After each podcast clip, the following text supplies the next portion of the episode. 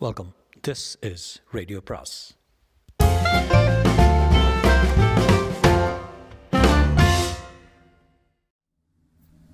அனைவருக்கும் அன்பு வணக்கம். சுஜாதாவின் மற்றொரு குறுநாவல். குறுநாவலின் பெயர் திசை கண்டேன் வான் கண்டேன் இது ஒரு science fiction style novel anyway திசை கண்டேன் வான் கண்டேன் திசை கண்டேன் வான் கண்டேன் உட்புறத்து செறிந்தவெல்லாம் பல பலவும் கண்டேன் யாண்டும் அசைவனவும் நின்றனவும் கண்டேன் மற்றும் அழகுதனை கண்டேன் நல்லின்பங் கண்டேன் பாரதிதாசன். ஆண்ட்ரமீடா. இந்த வார்த்தையை மெல்ல நாக்கில் உருட்டி பாருங்கள். ஆன் ட்ர மீடா ஒரு மாதிரி முதுகில் ஒரு த்ரில் ஒரு ஜில் ஏற்படுகிறதா இல்லையா? காலடியில் ஒரு குறுகுறு. ஆண்ட்ரமீடா என்பது நம் அண்டை வீட்டு கேலக்ஸி நட்சத்திர நட்சத்திரங்களும் தீற்றல் மேகங்களும் சேர்ந்த ஒரு விஷ்ணு சக்கரம். நம்மிடமிருந்து இருபது லட்சம் ஒளி வருஷங்கள் தூரம். அதாவது ஒளி லைட் வெளிச்சம் அங்கிருந்து புறப்பட்டு நம்மாத்துக்கு வருவதற்கே இருபது லட்சம் வருஷங்களாகும். இருந்தும் ஆண்ட்ரமீடா குடும்பத்தில் இருந்து நோரா என்னும் ஒரு கிரகத்திலிருந்து பாரி என்பவன் இப்போது பூமிக்கு புறப்பட்டு ஒரு நாளில் வந்து சேர ஆயத்தமாக தன் மாடல் நூற்றி இருபத்தி ஒன்று என்னும் ஹைப்பர் ஸ்பேஸ் வண்டியை சரிபார்த்து கொண்டிருக்கிறான். எல்லாம் சரியாக தாங்க இருக்குது. ப்ளீடரில் கொஞ்சம் லீக் இருக்குது. சரி பண்ணிட்டாங்க. அயான் டேங்க் பொருத்திட்டா கிளம்பிடலாம் என்றது ஒன் டுவெண்ட்டி ஒன் பூமிக்கு ஒரு நாளில் போயிருமில்ல என்று மெக்கை கேட்டான். போயிருங்க. டாக்கியான் என்ஜின் லேட்டஸ்ட் மாடலுங்க இது. ஹைப்பர் ஸ்பேஸ் குறுக்கால் இருக்கிறப்ப கொஞ்சம் ஜாக்கிரதையாக இருக்கணும். சில பேருக்கு அதிர்ச்சி தாங்காது. நான் நிறைய தாவி இருக்கேன்ப்பா பூமிக்கா போகிறீங்க அந்த மெக்கானான் பாரியை ஒரு மாதிரி பார்த்த பார்வையில் லேசாக துக்கமும் தூக்கமும் இருந்தது. ஆமாம் ஏன் எல்லா தடுப்பும் எடுத்துட்டீங்களா? துரோகம் முதுகில் குத்து. போயிருக்கியாப்பா? ஏன் கேட்குறீங்க போயிட்டு ஒரு பெருநாளில் திரும்பிட்டேன். ஏன் யாருமே நிம்மதியாக சந்தோஷமாகவே இல்லைங்க. எல்லாரும் சின்ன ஒரு சதுரமான காகிதத்துக்கு அலையிறாங்க. பாதி பேருக்கு மண்டையில் மயிர் இல்லை. கவலை பொய் சொல்கிறாங்க தன் இனத்தையே அழிச்சுக்கிறாங்க. பூமிக்கு எதுக்கு போகிறீங்க நம்ம இன்டர் கேலக்ஸி ரூட்டில் ஒரு மேம்பாலம் வருதுப்பா. அதுக்கு இடைஞ்சலாக பூமி இருக்குது. அதனால் அதை இடிச்சிடலாம்னு பெரிய இடத்துல தீர்மானிச்சிட்டாங்க. அதுக்கு முதல் சர்வேக்காக போகிறேன் எச்சரிக்கையாக இருங்க. மனுஷங்கப்பா என்ன பண்ண முடியும்? மனசாலேயே கொல்லக்கூடிய நம்ம மாதிரி ஆயுதங்கள் வச்சுருக்காங்களா? இல்லைங்க வேறு ஆயுதங்கள் வச்சுருக்காங்க. காதல் கல்யாணம் பிள்ளை பாசம்னு. பாரு அங்கிருந்து டிபி கேந்திரத்துக்கு போய் பிரயாணத்துக்கு தேவைப்பட்ட அத்தியாவசிய பொருள்களை சேகரித்தான். எல்லாத்தையும் செக் பண்ணிடுங்க பாரு. அவங்க ஆக்சிஜன் சுவாசிக்கிற ஜென்மங்க நம்ம ஆர்கான் ஆசமிங்க. மெட்டபாலிசம் பழகிறதுக்கு ஒரு ஒரு நா- ஒரு நாள் ஆகும். அதனால் சில குச்சிகளை எப்போதும் வச்சுருக்குங்க. அவங்கெல்லாம் எப்படி என்றான் பூமியா? ஐயோ போர் அருவை டெலிவிஷன் சேட்டலைட் போன்ற புராண கால சமாச்சாரங்களுக்கு இழிக்கும் பிரஜைகள். இவர்களிடம் கற்றுக்கொள்ள ஏதும் இல்லை. இழிக்கும்னா ஈ என்று வாயை விரித்து காட்டினான் அந்த இடைநிலை ஊழியன். இதுவா கடவுளே? கூப்பிட்டீங்களா? என்று ஒரு உபதெய்வம் வர. யோ ஏதோ ஒரு பேச்சுக்கு கடவுளேன்னா வந்துடுறதா? உங்களுக்கெல்லாம் வேறு வேலையே இல்லையா? அந்த கடவுள் காதை சொரிய பாரி பையிலிருந்து சில்லறையா இல்லையே போயிட்டு வா அப்புறம் வா என்றான். இவங்களாம் ஒழிச்சிட்டு கட்டணும்ப்பா உழைக்கிறது நாம் திங்கிறதுக்கு இவங்க. போகும்போது கடவுள் அவனை திரும்பி முறைத்து பார்க்க என்னடா முறைக்கிற? நோரா கிரகத்தில் கடவுளர்கள் கடவுள்கள் என்பவர்கள் காலனி பிரஜைகள். போகிறதுக்கு முந்தி தலையை பார்த்துட்டு போகிறீங்களா ஆமாம் அவரை கூப்பிட்ருக்காரு அவரே கூப்பிட்ருக்காரு என்ன? வரப்போ எனக்கு அது மட்டும் ஒன்று எடுத்துகிட்டு வாங்க. என்ன என்ன? வெள்ளையாக ஒரு எலி. அதுக்கு கவிதை எழுத சொல்லிக் கொடுக்கணும். பாரி தலையை பார்ப்பதற்கு முன் தன் உடல் முழுவதும் சார்ஜ் ஏற்றிக்கொள்ள ஒரு வழி குழாயில் மூக்கை வைத்து இழுத்து கொண்டான். உள்ளே செல்லும் முன் பாரி உனக்கு எட்டு பார் செகண்ட் தான் அப்பாயின்மெண்ட்டு என்று சொன்ன சொன்ன பெண்ணை தொட்டுவிட்டு பாரி உள்ளே சென்று மண்டி போட்டு உட்கார்ந்தான். வெல்வெட் வெளிச்சம் சாய்மானமாக இறங்க வாசனை லேசாக விரவி இருந்தது இன்றைக்கு தேவா பெண்ணுரு கொண்டிருந்தார். வா பாரி உனக்கு என்ன வயசு? தலைவி என் வயசு தொண்ணூற்றி ஏழு மிஷன் தெரியும் அல்லவா? தெரியும். பால்வீதி கேலக்சியின் மேற்கு மூலையில் கோடியில் இருக்கும் ஒரு சோதா சூரியனை சுற்றி கொண்டிருக்கும் ஒரு சோதா ரகம் பூமி. அதை இடிக்க வேண்டியது நம் சாம்ராஜ்யத்தின் ராஜபாட்டையின் குறுக்கே வருவதால் அதற்கான லொக்கேட்டரை பொருத்திவிட்டு ஒதுங்கிவிட்டால் இங்கிருந்து ஹைப்பர் ரேயான் கதிர்களால் ஒழித்து விடலாம். பாரி அதற்கு முன் இந்த கிரகத்தை இடிப்பதால் பிரபஞ்சத்துக்கு அறிவில் என்ன நஷ்டம் என்று ரிப்போர்ட் கொடுக்க வேண்டும். இல்லை என்றால் ஐக்கிய கேலக்சியில் நம்மை திட்டுவார்கள்.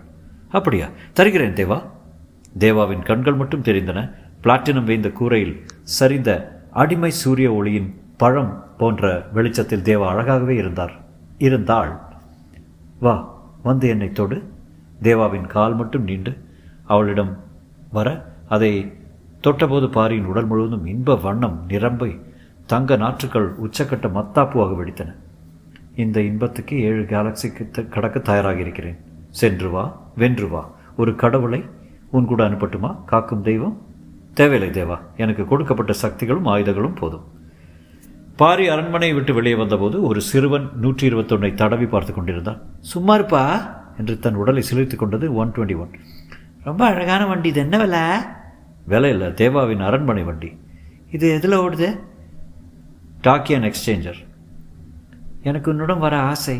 பொடியா உனக்கு இன்னும் நிறைய நாள்கள் இருக்கிறது. மூன்று முறை என்னைப் போல செத்து பிழைக்க வேண்டும் என்று அதன் கதவை திறந்து தன்னை அதிலே நுழைத்து கொண்டு அலாரம் பேனலை ஒருமுறை நோக்கிவிட்டு கிளம்பினான். எங்கே போக வேண்டும் என்றது வண்டி. பாமாவின் வீட்டு விலாசத்தை சொன்னேன். எடுத்த உடனே பாமாவா? உருப்பட மாட்டப்ப நீ என்றது வண்டி. உனக்கு என்ன பேசாமல் உன் வேலையை பார்த்துட்டு போ முட்டாள் இயந்திரமே. என்ன பண்ணுறது கொஞ்சம் சிந்தனா சக்தியும் கொடுத்து வச்சிருக்காங்களே. இந்த அடிமை வாழ்க்கை போர் அடிக்குதே என்று ஒன் டுவெண்ட்டி ஒன் அழுத்து கொண்டது. என்னைக்கு தான் எனக்கு விடுதலையோ? பாமா அவன் சென்றபோது தன் மூன்றாவது முகத்துடன் இருந்தான். பாரி இன்னும் நீ போகல? நாசமாக போச்சு. நான் உங்ககிட்ட டாட்டா காட்டுவேன். போயிட்டு வர்றேன்னு சொல்லுவேன் நீ அழுவ. அப்படின்லாம் எதிர்பார்த்துட்டு பிரியாவிடை கொடுங்களா கொடுக்கலான்ட்டு வந்தேன். அழுகையா? அப்படின்னா? பாரி ஊ என்று அழுது காட்டினான். இதுவா? என்று சிரித்தாள் பாமா. இது ஒரு முறை காலேஜில் இன்டர் கேலக்ஸி ட்ராமா போட்டியில் செய்திருக்கேன். நிஜமாகவே அழேன். உனக்கு லாக்ரிமாஸ் பொருத்தினாங்களா? பொருத்தினாங்க. காஸ்மெஸ்டிக் காஸ்மெட்டிக்ஸ் வேண்டாம்ட்டாரு பாரி. நீ எப்போ திரும்புவ?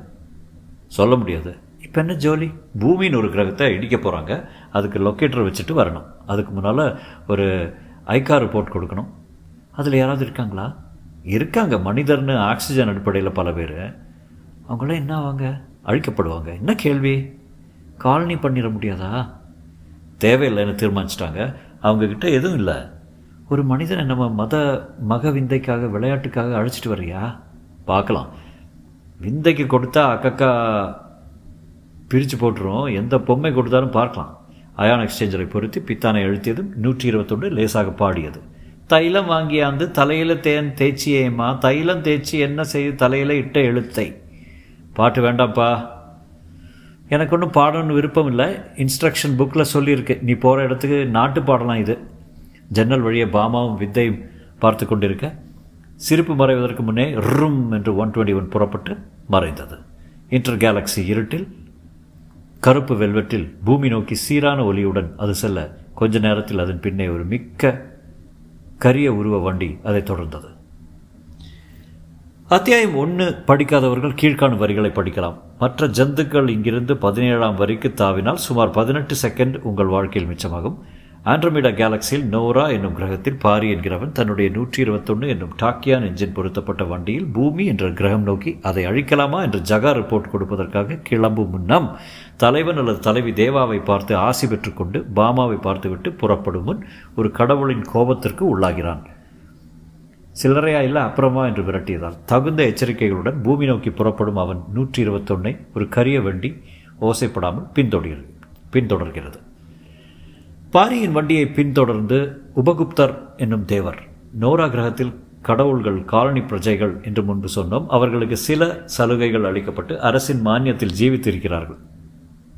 அவ்வப்போது சதுரா போன்ற விளையாட்டுகள் ஆடிக்கொண்டு சங்கீதம் முதலியான கேட்டுக்கொண்டு வருஷாந்திர ராக் விழாவுக்கு தயார் செய்து கொண்டு சுகஜீவிகள் இவர்களை என்ன செய்வது என்று நோரா அரசு இன்னும் தீர்மானிக்கவில்லை. அவர்களில் பலர் சாகாவரம் பெற்றவர்கள் என்பதால் அவர்களை அழுத்திட முடியவில்லை. இவர்களிடம் குடும்ப கட்டுப்பாடும் கிடையாது. இருந்தும் அவர்கள் உபத்திரவம் அதிகமின்றி தான் உண்டு சோமா உண்டு என்று இருப்பதால் கடவுளால் நோராவில் சகிக்கப்படுகிறார்கள் என்றே சொல்ல வேண்டும். ஆனால் குறிப்பிட்ட உப உபதேவர் கொஞ்சம் லொள்ளு பண்ணுமா சாமி? முன்கோபி. அவரை பாரியும் அந்த மெக்கானனும் அவனமா அவமானப்படுத்தி பேசினது பிடிக்கவில்லை ஆதலால் பாரி பூமி நோக்க நோக்கி புறப்பட உபகுப்தர் சொந்த உபயோகி உபயோகத்துக்கு லோக்கல் ட்ரிப்புக்காக அரசு அளித்திருந்த வண்டியில் பிளாக்கில் ஒரு டாக்கியான் எக்ஸ்சேஞ்சரை வாங்கி பொருத்தி அவனை பின்தொடர்ந்தார். அந்த வண்டியில் பூசப்பட்ட பாலிரெசிடென்ட் என்னும் வஸ்துவின் பூச்சினால் நூற்றி இருபத்தொன்னின் சென்சர்களுக்கு அது பின்தொடர்வது தெரியவில்லை. நூற்றி இருபத்தொன்று உற்சாகமாக பாடிக்கொண்டு எட்டு ஒளி வருஷத்தை சில செகண்டுகளில் தொட்டது. தீரத்திலே படை வீரத்திலே நெஞ்சி நீரத்திலே உபகாரத்திலே சாரத்திலே மிகும் சாத்திரங்கண்டு தருவதிலே உயர் நாடு. பாரி நூற்றி நண்பா பாட்டு வேண்டாம் என்றான். பாரதின்னு நல்ல கவிஞர். கவிதை அலர்ஜின்னு சொல்லியிருக்கேனா இல்லையா? அப்போ ஜோக் சொல்லட்டுமா? வேண்டாம்ப்பா அளவிடு. பிரயாணத்தின் போது எனக்கு ஏதாவது பாடி ஆகணும் அல்லது விளையாடி ஆகணும் சண்டை போடணும் போர் அடிக்குது. மெஷின் உனக்கு போர் அடிக்குமா? போய் சொல்லாத சொன்ன காரியத்தை சரி வாகனமே. என்ன காரியம்? பேசாமல் இனர்ஷியல் ரீடிங்ஸ் கொடுத்து எடுத்துக்கிட்டே இரு. பாடாதே. புரிஞ்சதா? பாடாதே. எனக்கு பாட்டுன்னா அலர்ஜி. அதுவும் இந்த தேசபக்தி பாட்டுன்னா இன்னும் அலர்ஜி. நாசமாக போக என்று திட்டிவிட்டு இனிஷியல் எண்ணிக்கைகளை உச்சரிக்க ஆரம்பித்தது நூற்றி இருபத்தொன்று இப்போது பின்னால் வந்த உபகுப்தர் தன் சூப்பர் லேஸ் என்னும் ஆயுதத்தை பாரியின் நூற்றி ஒன்றின் மேல் சரியாக கூறி வைத்து அந்த கரிய வண்டியின் இன்ஸ்ட்ருமெண்ட் பேனல் அதை குத்தாக வைத்து அதன் பட்டனை அழுத்தினார். உஷ் என்றது நூற்றி இருபத்தொன்று என்னையா பாரி பின்பக்கம் என்னவோ குத்துது ஊசி மாதிரி. ஏதாவது டெப்ரிஸா திரையில் எதுவும் தெரியலையே. பாரி ரீடிங்கெல்லாம் சரியாக இருக்குது எனக்கு என்னவோ பின்னால் யாரோ வர்றான்னு பட்சி சொல்லுது. சென்சரில் தெரியலையா? உபகுப்தர் மற்றொரு கணையை செலுத்த யோ வலிக்குதுயா? பாரி ஏதாவது புத்திசாலித்தனமாக ஆணை கொடுக்குறியா? ஆணை கொடுக்குறியா? இல்லை ட்ராயரை கட்டிடுவேன் இரு ஒன்று செய். எனக்கு என்னவோ அந்த உபதேவனை பார்த்தவன்ல மெக்கானிக் ஷாப்பில் அவன் பார்வையே சரியில்லை. அவன் தான் அந்த வண்டியில் ஃபாலோ பண்ணுறான்னு தோணுது. ஒன்று பண்ணு. அவங்களுக்கு இன்டர் கேலக்ஸி ஆஃப் ஆஃப் காலடி ஸ்ட்ரெஸ் டிரான்ஸ்மிட்டர் ஒன்று உண்டு. அதை அணைக்கவே முடியாது. ஃப்ரீக்குவென்சி என்ன பாரி? முப்பத்தி மூணு டெரா ஒன் டுவெண்ட்டி ஒன் தன் காதை முப்பத்தி மூணு டெராவுக்கு நீட்டிக்கொண்டு தீட்டிக்கொள்ள. யோ உனக்கும் புத்தி இருக்கியா? அந்த ஆள் நம்ம பின்தொடர்ந்துட்டு இருக்கான். கால் லைன் கூட இருக்குது யாரோ பேர் உபகுப்தனா? இப்போ என்ன பண்ணுறது கடவுளாச்சே அழிக்க முடியுமா? முடியாது. வண்டி அழிக்கலாம். எனக்கு பர்மிஷன் இல்லையே. கடவுள் வாகனத்தை அழிக்க. அபாய காலத்தில் அழிக்கலாம்னு இன்டர் கேலக்சியில் ரூம் நம்பர் பதினேழு சொல்லுது. அப்போ கொஞ்சம் கிட்ட வரவிட்டு வேடிக்கை பார்க்கலாமா? கொஞ்சம் சரியாக பொருத்திக்க சட்டுன்னு திசை மாறுவேன். உபகுப்தரின் வண்டி அருகே வரும் வரை காத்திருந்து நூற்றி இருபத்தி ஒன்று. சட்டென்று கேலக்டிக் நார்த் என்னும் மேல் திசை பாதையில் மாறி தன் சக்தி வாய்ந்த மெக்காலேஸ் என்னும் ஆயுத கணையை ஒரு மைக்ரோ செகண்ட் ஊதிவிட்டது. அதிலிருந்து பிட்ராஞ்சன் என்ற சிறிய சப்தம் மட்டும் கேட்டு உபகுப்தரின் கரிவண்டி அதை எழுப்பிய எட்டாயிரம் டிகிரி உஷ்ணத்தை தாழ முடியாமல் சின்னதாக அழகான புகைப்பொட்டலமாக என்று கரைந்தது. உபகுப்தர் சாகாவரம் பெற்றிருந்ததால் தன் கரிய வண்டியிலிருந்து வெளிப்பட்டு விண்வெளியில் மிதந்தார். பாரி பார்க்குறியா உன் ஃப்ரெண்டு உபகுப்தர் என்ன ஆனார்னு? திரையில் அவர் ஏதோ தொம்பங்கூத்தாடி போல இங்கும் அங்கும் அல்லாட கொஞ்சம் கொஞ்சமாக அவர் அவனை பாரி பாரி என்று விழித்தது அந்த சூன்ய வெளியில் கேட்கவில்லை. காப்பாத்துங்கிறாரு பாரி. மிதக்கட்டும். திரும்ப போகிறப்ப பொறுக்கிட்டு போகலாம் அப்போ தான் திமிர் அடங்கும்.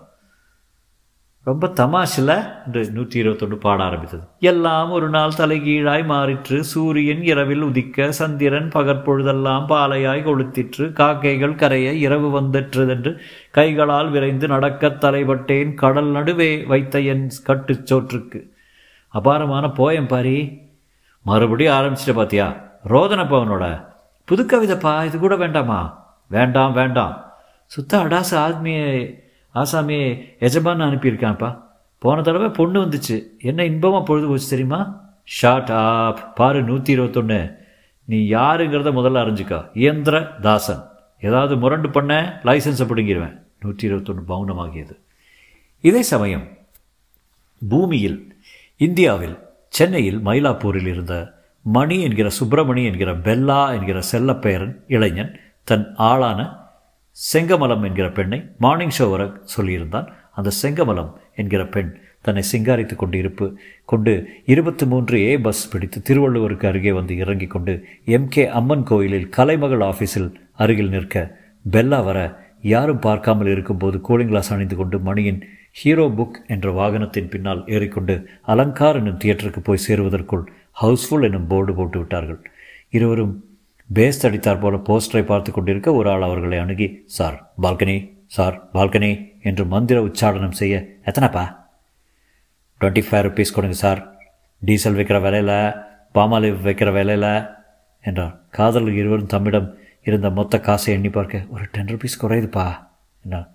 அத்தா சாவுகாக்கிறே சாவுகிராக்கு இன்னும் லவ் வேற. பால்கனி பால்கனி என்று அந்த கள்ள டிக்கெட்டன் விலக மணிக்கு காதலை மீறி வெறுப்பாக இருந்தது.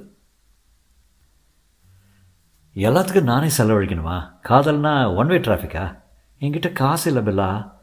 எங்கள் அம்மா எல்லாத்தையும் பிடுங்கிடுது பெல்லா. பெல்லான்னு கூப்பிடாது என்ன இப்போ என்ன செய்யலாம்? அடுத்த ஷோவுக்கு நிற்கலாமா ஐயோ ஒரு மணிக்குள்ளே வீடு திரும்பலன்னா எனக்கு கொன்னே போட்டுருவாங்க அம்மா. சரி ஏறிக்கா என்றான். ஏதாவது பீச் பக்கம் போய் பப்பாளி சாப்பிடலாம். இந்த வெயில் இல்லையா? எம்ஜிஆர் சமாதி போ போகலாம் பெல்லா. நிழலாக இருக்கும். ஐஸ் ஃப்ரூட் நல்லா இருக்கும். போகிற வழியில் மணிக்கு ஒரு ஐடியா தோன்றித்து இந்த வ பகல் வேளையில் லைட் ஹவுஸ் அருகில் அதிகம் கூட்டம் இருக்காது. அங்கே போய் ஒரு தம்ஸ் அப் விட்டு அண்மையில் படகுகள் நைலான் வலைகளுடன் ஒரு ரகசிய இடம் இருக்கிறது. ரொம்ப நாளாகவே மணி என்கிற பெல்லாவுக்கு செங்கமலத்தின் சில அந்தரங்க பரிமாணங்களை பற்றிய சந்தேகங்கள் உண்டு. இன்று உண்மையை கண்டுபிடித்து விடலாம். மார்னிங் ஷோ போனால் என்ன? ரோமமே போச்சு என்று லைட் ஹவுஸ் அருகில் இருந்த ரெஸ்டாரண்ட்டுக்கு போய் மேற்குறித்த தம்ஸ் அப் பானாதிகளை வாங்கி கொண்டு மேற்குறித்த படகின் நிழலை நாட இங்கே எதுக்கு பெல்லா? என்றாள். அலவோசை கிடைக்கும். கேட்கலாம். வரலையா? என்று சொல்ல அவளும் இன்னசென்ட்டாக ஒப்புக்கொள்ள இருவரும் யாரும் பார்க்காத ஒரு தினசில் உட்கார்ந்தார்கள். எவ்வளோ ரம்யமான இடம் பார்த்தியா மீனா தடிக்குது இது என்ன ஊக்கா ஹுக்கா? அதெல்லாம் அப்புறம். ரொம்ப கொ கொஞ்சாதீங்க பெல்லா. செங்கமலம் என்று அவள் மார்பு பிரதேசத்தை கன்றுக்குட்டி போல முட்டினான். ஐயே நான் சத்தம் போடுவேன்.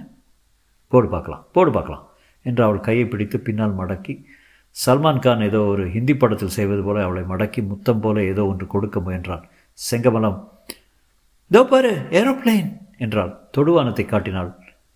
அது ஏரோப்ளேன் அல்ல நூற்றி இருபத்தி ஒன்று.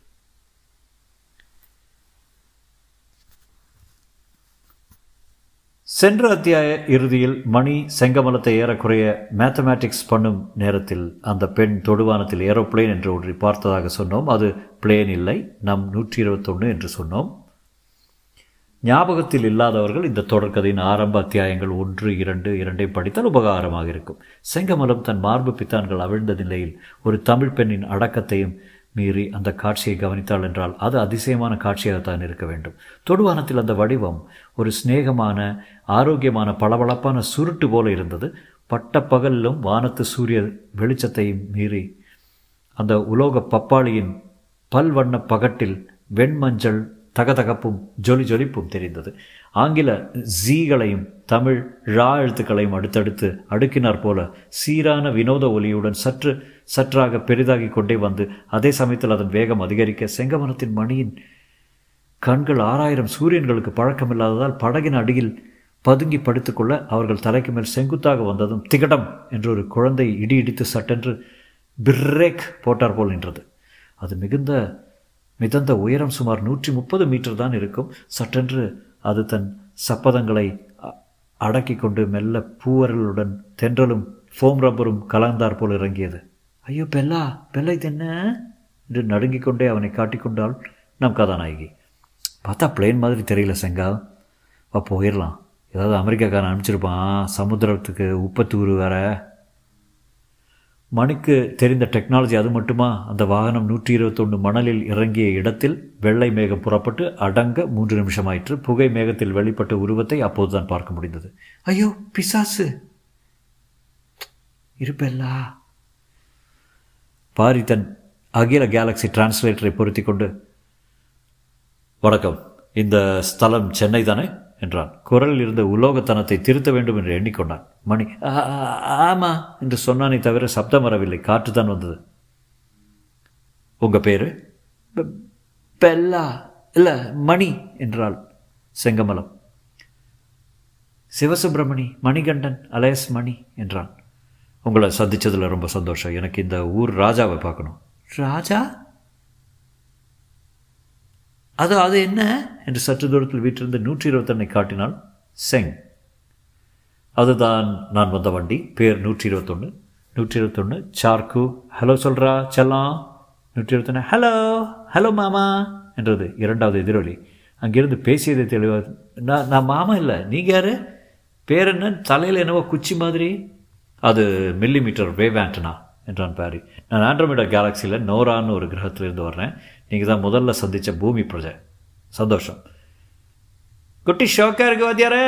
என்றது நூற்றி இருபத்தொன்று ஷார்ட் ஆப் என்று அதட்டினான். இந்த வண்டியை இங்கே விட்டுட்டு போகலாமா என்றான் மார் பாரி. இந்த மாதிரி வண்டியை நான் பார்த்ததே இல்லையே! என்றார் செங்கமலம். உள்ளவரியா என்றது நூற்றி இருபத்தொன்று நூற்றி இருபத்தொன்று சட்டென்று. பாரி பாரு! என்று பதற்றமாக கவனம் ஈர்த்தது.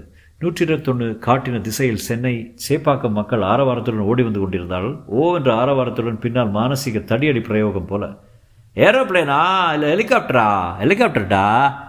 சிஎம் மீட்டிங்க்கு வாங்கியிருந்திருக்காருடா அமெரிக்காவில் செய்தது? என்றான். அவர்களுக்குள் ஒரு சைக்கிள் மெக்கானிக். அவர்கள் அனைவரும் நூற்றி இருபத்தொன் ஆள் கவரப்பட்டு அதை பார்த்து ஓடி வர பாரி இந்த ஆளுங்க என்னை தொட்டு தொட்டு தடவினா தாங்காது டேமேஜ் ஆயிரும்.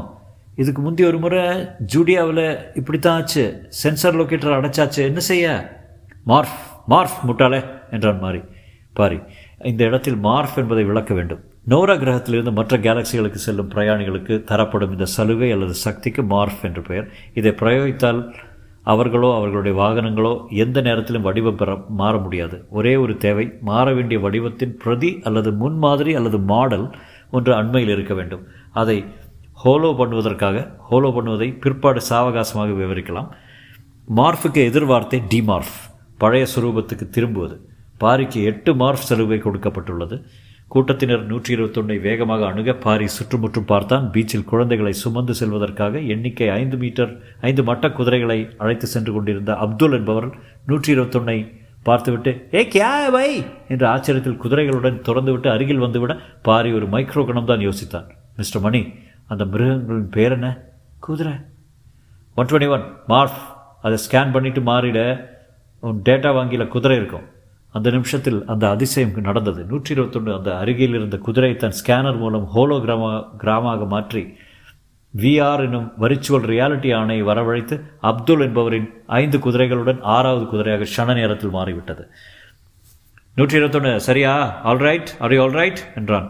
பர்ஃபெக்ட் என்றது நூற்றி இருபத்தொன்று தன் முகை முதுகை பிடற பிடற என்று நடுங்கிக் கொண்டது. இந்த மார்ஃப் நிகழ்ந்ததை யாரும் கவனிக்க முடியவில்லை. இந்த பாடுறா இப்போ இங்கே இருந்துச்சு காணாமல் போயிடுச்சு என்ன மாயண்டா அது ஒரு பேபி ஜாஸ்தி போட்டுட்டானா? என்று அந்த இடத்தில் நூற்றி இருபத்தி இறங்கியதால் ஏற்பட்ட பள்ளத்தை எட்டி பார்த்து கொண்டிருந்த மக்கள் பேச யாரும் பாரியை கவனிக்கவில்லை. பாரி எதுக்கும் தலையை மூடிக்கிறது நல்லது? ஆண்டனா தெரியுது என்றது ஒன் நூற்றி இருபத்தொன்று அவர்கள் பாரியை கவனிக்கும் நிலையில் இல்லை. எங்கடா போச்சு வண்டி? பறந்து போச்சு வாத்தியார. இப்படித்தான் எங்கள் நைனா சொன்னார். ஜப்பான்காரன் குண்டு போட்டப்ப பள்ளம் இருந்துச்சான் கிட்ட போதரா சுடுது பாரு. பாரியும் செங்கமலவும் மணியும் ஒதுங்கி நடக்க மிஸ்டர் மணி எனக்கு ஒரு தொப்பி வேணும். எங்கே கிடைக்கும்? என்று கேட்டான் பாரி. தொப்பி இருக்கட்டும். நீங்கள் யார் சார்? என்றான் மணி நடுக்கமான குரல். நான் நான் காண்றதெல்லாம் கனவா? என்றாள் செங்கமலம். அப்துல் அந்த இடத்தை விட்டு விலகிட. அட வர்றதுக்குள்ளே காணாமல் போயிடுச்சியா கஸ்மாலம். நாளைக்கு தந்தி பேப்பரில் விலாவரையும் போட்டுருவான் பத்தியார. அப்துல் தன் குதிரைகளை திரும்ப பார்த்தபோது ஊர ஓரத்தில் சற்றே கருப்பாக ஒரு குதிரை நின்று கொண்டிருந்தது. என்னடா கணக்கு தப்பாக இருக்குது? மொத்தம் எத்தனை குதிரை கொண்டாந்தேன் சுல்தான் டேக்கா லேக்கா கரீம் காமாட்சி இந்த கருப்பன் யாரு? நூற்றி ஒன்று பிகிர் என்றது. அதை தொட்டு பார்த்தான். கூட வந்துருச்சா?